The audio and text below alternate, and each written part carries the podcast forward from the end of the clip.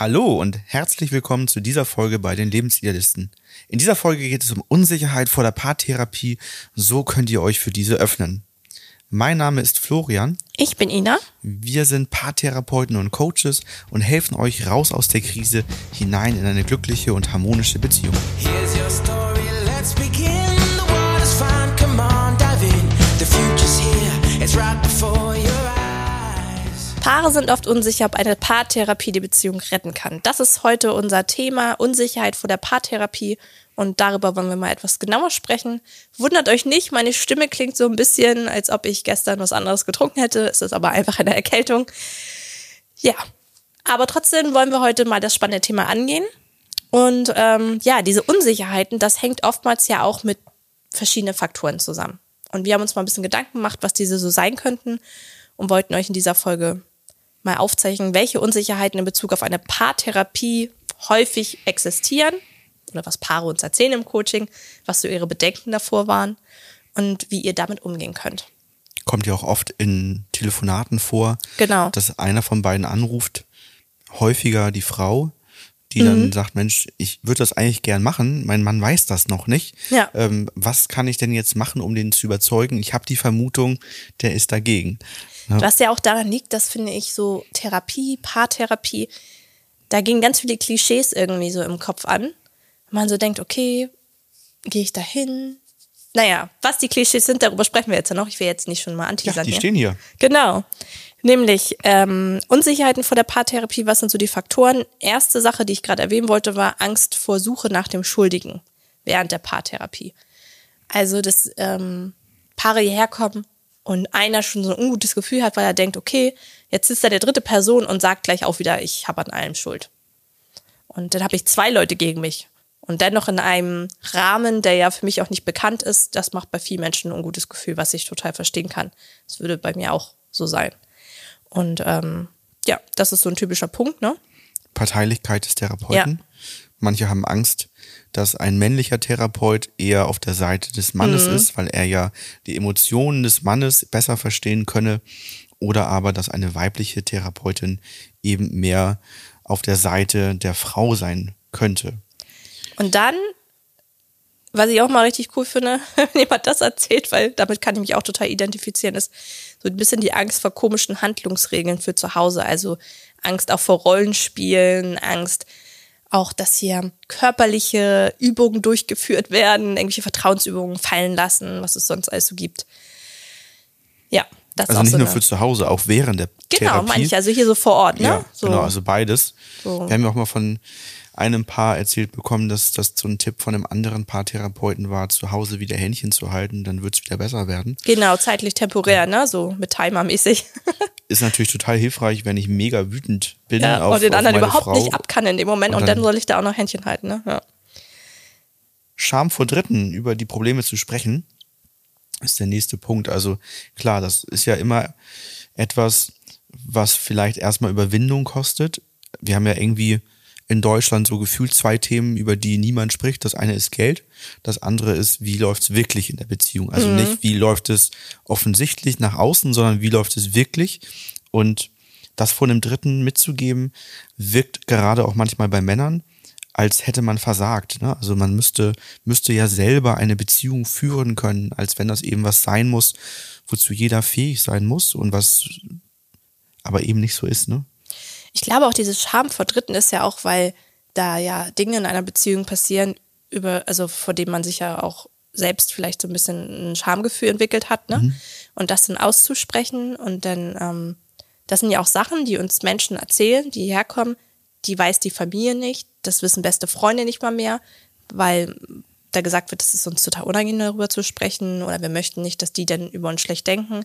Also es sind ja schon, es sind ja schon Themen, ähm, die man einfach auch nicht so locker flockig mal an der Haustür dem Nachbarn erzählt, ne? Das merkt man auch im Coaching dann, ne, Genau. dass die in, auch manchmal so häppchenweise erst erzählt werden. Also Mhm. das hat man so beim Kennenlernen ein, zwei Themen, die jetzt erstmal genannt werden und im Verlauf des Prozesses, wenn ähm, beide merken, wie das so abläuft und dass sie sich öffnen können und dann ein gutes Gefühl haben, dann, dann geht das auch. Was auch sehr regelmäßig passiert ist, äh, dass das äh, sehe ich immer wieder, dass der eine ansetzt und denkt so, ähm, darf ich das eigentlich Ja, erzählen? genau. Und fragt dann eben äh, Ja. Partner oder Partnerin, ob das okay ist. Und die meisten sagen, Mensch, ja, er sagt hier alles, Ja. sonst, ähm, Kommen wir auch son- nicht weiter, sonst, sonst ne? kommen wir nicht weiter, ne, wenn wir hier Dinge zurückhalten. Und einmal im Coaching hatte ich das, und da sieht man auch wieder, wenn wir zur Methodik kommen oder gucken, wie so die Methodik ist. Einmal im Coaching hatte ich das, da hatte die Frau was erlebt äh, von Seiten des Mannes, das ähm, hat ihr so wehgetan, dass sie es nicht mal mehr aussprechen konnte und jetzt dann aufgeschrieben. Ne? Und die wollte auch nicht, dass ich, ich weiß, was das ist. Das, aber die beiden untereinander wissen das und ähm, das, das war dann nur auf dem Zettel. Ja. Ja, und dann konnten wir damit arbeiten, weil ich kann den Prozess trotzdem anleiten, dass die es gelöst bekommen, ohne aber, dass ich weiß, worum es dabei wirklich geht. Dieses Wissen wird eigentlich nicht gebraucht. Ne? Genau, also so, so könnte man eben bei ganz besonderen Schamgefühlen das auch umschiffen. Und ähm, es gibt ja auch einfach Themen, also ich hatte das, das bleibt mir auch so in Erinnerung, ich war die erste, die außer dem Paar wusste, dass die Frau schwanger ist. Weil das, das war auch ein großes Belastungsthema, ne? Und ähm, das, also man merkt auch einfach, das hat eine große Verantwortung, wenn jemand ein so viel Vertrauen noch ähm, ja, entgegenbringt, ne? Ja, hatten wir ja auch Vertrauen als großes Thema in der Spezialfolge mit Nico und Lukas. Ja. Ja, dass wir, ähm, und auch wenn wir, das war so das Thema, ne, auch wenn wir als Paartherapeuten alle vier recht jung sind, vielleicht im Vergleich zu vielen anderen, so sind wir unserer Verantwortung sehr bewusst, Ja. die wir da haben. Ne? Ja, dann ist es manchmal so, dass, dass ähm, psychologische ähm, Therapien esoterisch erscheinen, also dass äh, ja schnell gewisse Methodiken oder Ansätze bei Menschen so einen esoterischen Touch verursachen und man dann sagt, nee, damit will ich nichts zu tun Ja. haben. Genau, und das letzte ähm, ist auch ein, ein interessanter Punkt. Andere machen damit nur Geld. Ja, Ne? Also so dieses Gefühl zu haben, wir, wir wollen natürlich Geld verdienen. Ich meine, es ist unser Job. Jeder Mensch, der arbeitet, verdient damit sein Geld und erhält damit seine Familie, was auch immer. Aber ähm, ja, es ist unser Job. Und wir haben natürlich auch die Leidenschaft, Menschen zu helfen. Das ist unser Fokus. Ne? Wir möchten Menschen, Paaren nachhaltig helfen, aus der Krise rauszukommen. Und da ist das Geld natürlich ein Faktor, aber nicht unsere komplette Motivation.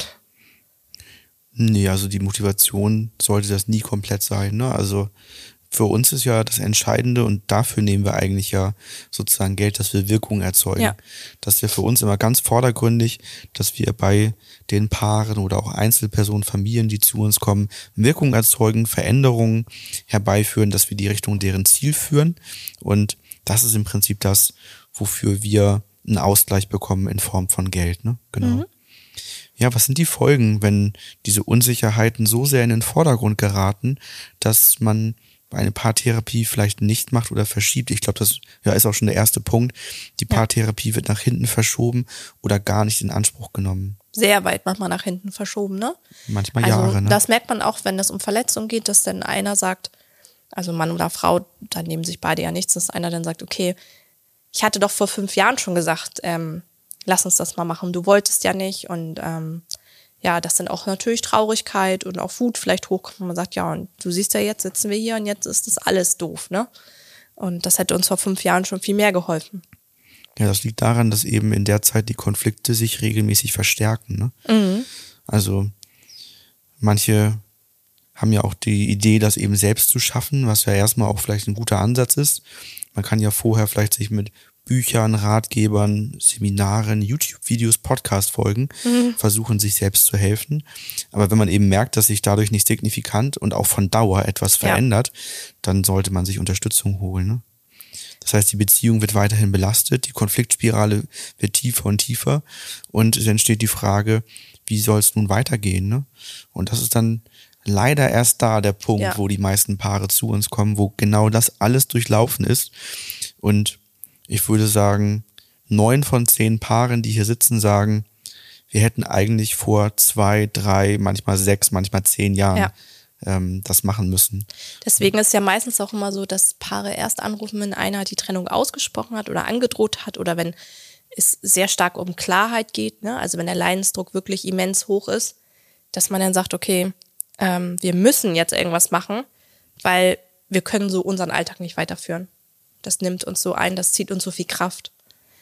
Da, da noch eine, da hatte ich gerade gestern ein Coaching mit der spannenden Frage, an welcher Stelle sollte man eigentlich eine Paartherapie oder ein Coaching beginnen? Ne?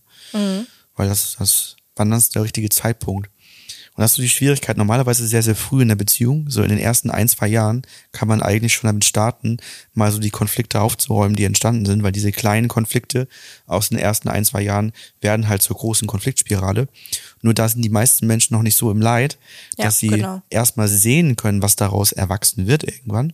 Oder aber, dass sie eben bereit sind, dafür Geld auszugeben und daran zu arbeiten, weil gefühlt noch nichts da ist, an dem man arbeiten müsste. Ne? Obwohl man muss ja sagen, der geldliche Faktor ist ja eigentlich auch so, ein, also das kann man schwer auch so stehen lassen, weil wenn sie ganz früh ansetzen würden, bräuchten sie auch viel weniger Sitzungen. Viel weniger, ja. Ne? Also das wird, Ja. äh, manchmal, wir hatten ja auch mal ein paar, das waren irgendwie drei Sitzungen, dann waren die wieder weg. Ne? Also Ja. das ging wirklich sehr gut.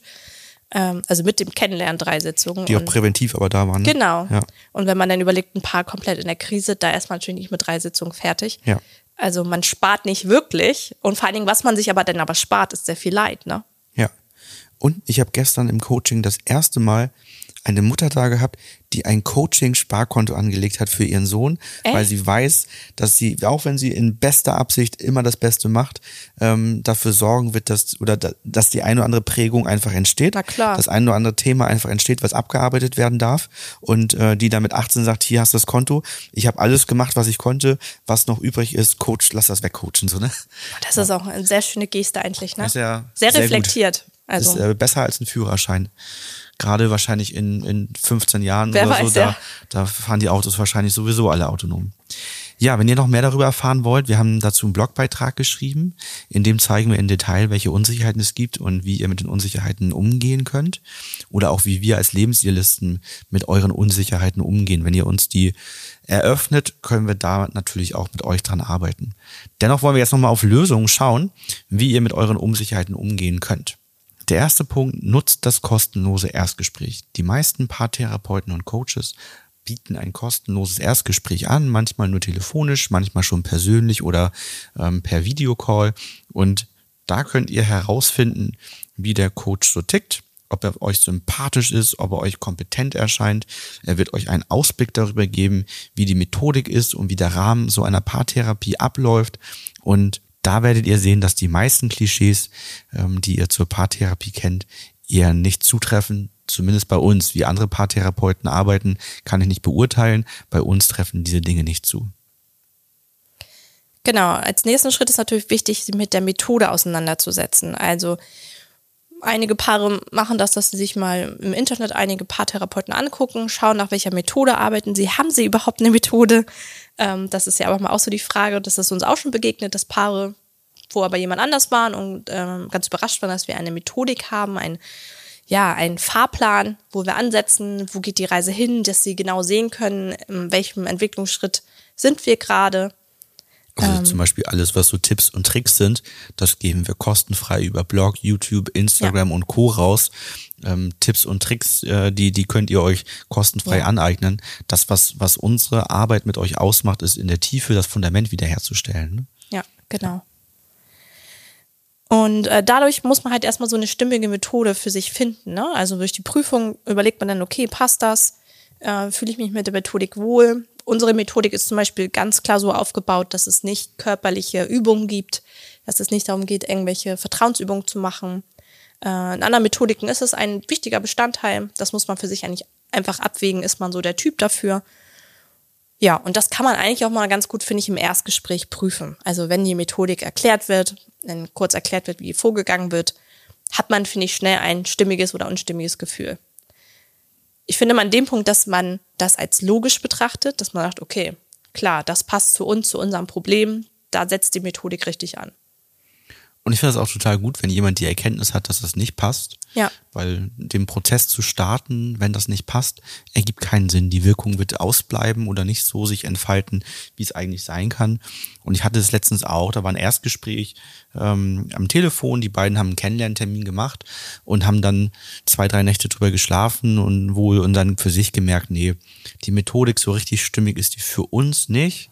Ähm, für, zu uns passt die so nicht und ähm, die hatten sich auch wohl einen zweiten zweiten Paartherapeuten angeguckt und mit dem auch gesprochen.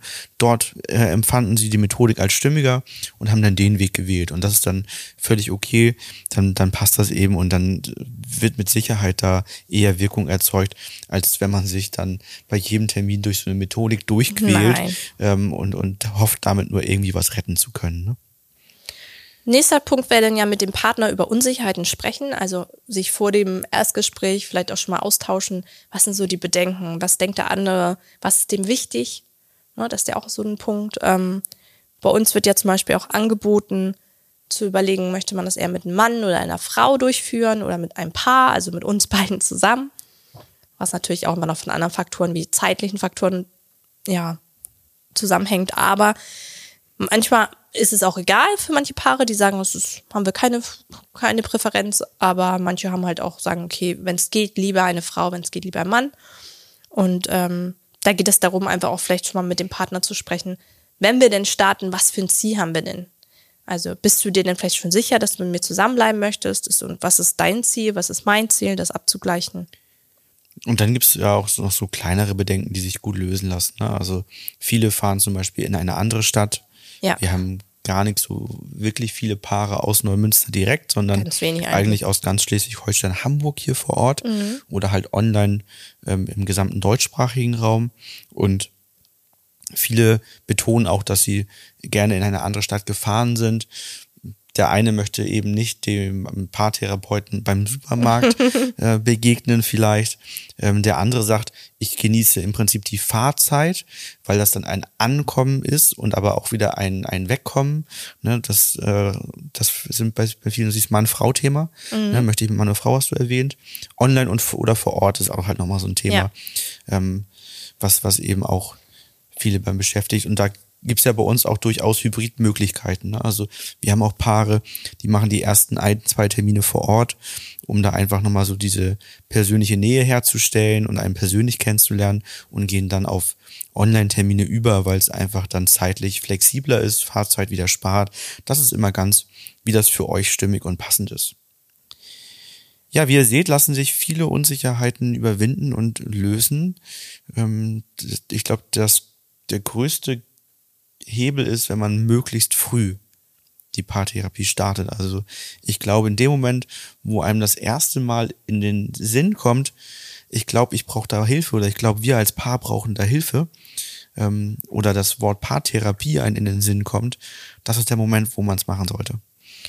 Genau. Und ich glaube, was ich jetzt auch noch so mitgeben wollte, ist, dass es viele Menschen gibt, die unsicher sind. Also wir haben das wirklich häufig, dass Paare herkommen, wo einer unsicher ist und sagt, okay, ich gucke mir das erstmal an.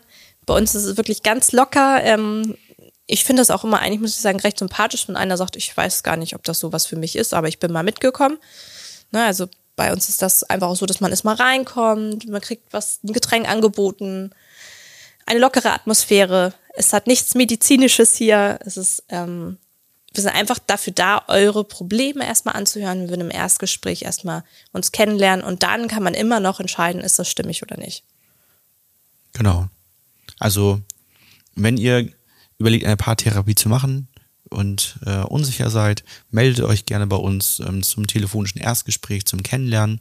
Ihr findet bei uns, wie Ina schon angedeutet hat, die Kombination aus jungen, lockeren Menschen, die aber ihrer Verantwortung voll bewusst sind und eine sehr fundierte Ausbildung und Methodik haben, um euch dabei zu unterstützen. Ansonsten, wenn ihr noch unsicher seid und die Unsicherheit noch viel zu groß ist, dann hört weiter Podcast, schaut bei Instagram vorbei, holt euch Tipps und Tricks ab. Und ähm, ja, auch was, was ich letztens äh, noch gehört habe, das, das werfe ich noch kurz rein zum Schluss jetzt. ähm, da hat eine Frau immer ihrem Mann Podcast-Folgen, die passend sind, zugespielt und er hat da mal so reingehört und dann hat das dazu geführt, dass der Mann sagte, doch, lass uns das mal machen. Ja. Also ähm, guckt, guckt, dass ihr da miteinander in, in Interaktion geht und ähm, rechtzeitig startet. Ansonsten hören wir uns bei der nächsten Folge. Bis bald. Bis dann.